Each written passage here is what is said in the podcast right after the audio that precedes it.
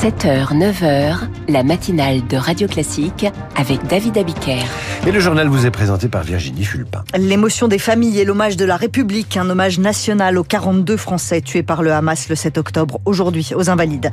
Si on fait l'appel, il y a encore euh, beaucoup d'absents, mais le gouvernement devrait être au complet euh, dans la journée. Après le journal, le choix cinéma de Samuel Blumenfeld, ensuite l'éditorial de Guillaume Tabar et l'invité de la matinale, c'est Dominique Moisy. Il publie chez Robert Laffont Le triomphe des émotions. La France rend un hommage national aux victimes du 7 octobre. Et à midi, aux Invalides, va retentir la sonnerie aux morts.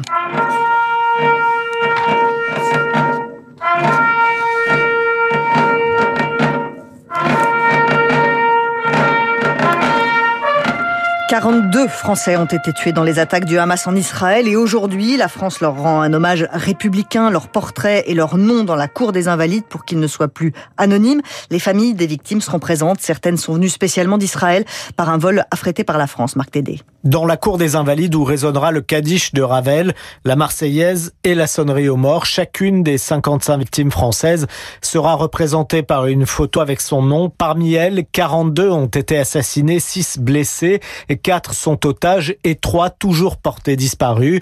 Le principe de cet hommage avait été annoncé dès octobre par le chef de l'État, mais la priorité avait été donnée aux négociations pour la libération des otages, explique l'Élysée. Une cérémonie placée par Emmanuel Macron sous le signe de la lutte contre l'antisémitisme. Elle a été préparée avec le concours du CRIF et du consistoire, mais tous les cultes seront représentés. Conformément au protocole républicain, chaque parlementaire peut y assister, y compris les élus de la France insoumise, que des familles auraient voulu exclure de cet hommage, mais chacun est libre d'apprécier l'opportunité de sa présence en tenant compte de cette forte émotion exprimée par les proches, suggère l'Élysée. Un hommage aux Français frappés par les bombardements à Gaza sera organisé ultérieurement. La libération des otages contre un cessez-le-feu à Gaza. D'après le Qatar, le Hamas aurait approuvé le nouveau plan pour une trêve. Israël est en train d'étudier la proposition. À quoi tient l'équilibre d'un gouvernement? C'est difficile à trouver et c'est pourquoi on attend encore l'équipe de Gabriel Attal au complet. On a les ministres de plein exercice, mais les secrétaires d'État et ministres délégués. Le chef du gouvernement a eu un long entretien avec le président Emmanuel Macron hier, mais il y a encore des arbitrages à faire, Charles Ducrot. À deux doigts d'un dénouement, hier, l'Élysée rétropédale avec cet argument. Il faut que les équilibres puissent être respectés. Après un déjeuner de près de trois heures, Emmanuel Macron et Gabriel Attal n'ont pas réussi à se convaincre. Il y a l'équilibre politique. Gabriel Attal courtise à droite des sénateurs républicains, ce qui agace quelques fidèles de la majorité. Certains dans notre camp se demandent à quoi ils servent, rapporte un poids lourd centriste.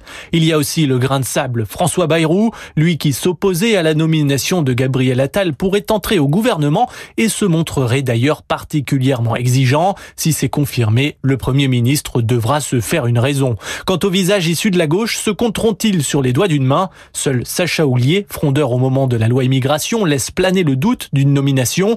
Toute une équation rendue d'autant plus complexe par l'hypothèse d'un départ d'Amélie Oudéa-Castera à l'éducation et au sport, mais cette fois pour respecter l'équilibre paritaire. Voilà, le nœud du problème, c'est Amélie Oudéa-Castera, François Bayrou, l'une et décriée à son poste de ministre de l'Éducation nationale. Elle a encore vécu une journée compliquée hier avec une nouvelle grève des enseignants et un feu nourri de questions à l'Assemblée nationale. Alors que l'autre revient dans le jeu, il est pressenti pour la remplacer et veut replacer le modem au cœur de la majorité. François Bayrou rencontre Gabriel Attal aujourd'hui après avoir vu Emmanuel Macron hier. Allez, on apprend un nouveau mot de franglais, c'est la chipflation, une pratique euh, qui consiste à remplacer un ingrédient par un autre moins cher et de moins bonne qualité dans un produit. Foodwatch, l'association, accuse six grandes marques d'avoir eu recours à cette pratique pour augmenter leur marge en catimini. Et puis, imaginez, vous êtes le gérant d'un bar tabac dans un village, la journée se passe normalement, et d'un seul coup, Emmanuel Macron euh, débarque et commande un espresso. Bah, c'est ce qui est arrivé à Roulant, dans le Doubs, hier. Le président a passé une demi-heure à discuter avec les clients. Ben oui, et double café donc pour se réveiller en matinée. Merci Virginie, je sais que vous allez rester pour le choix cinéma de Samuel Blumenfeld, c'est tout de suite.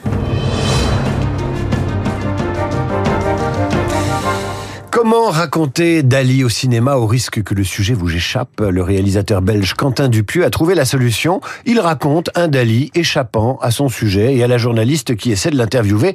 Problème, Dali se démultiplie en cinq comédiens qui jouent à cache-cache avec l'intervieweuse. Bonjour Samuel Blumenfeld. Bonjour David.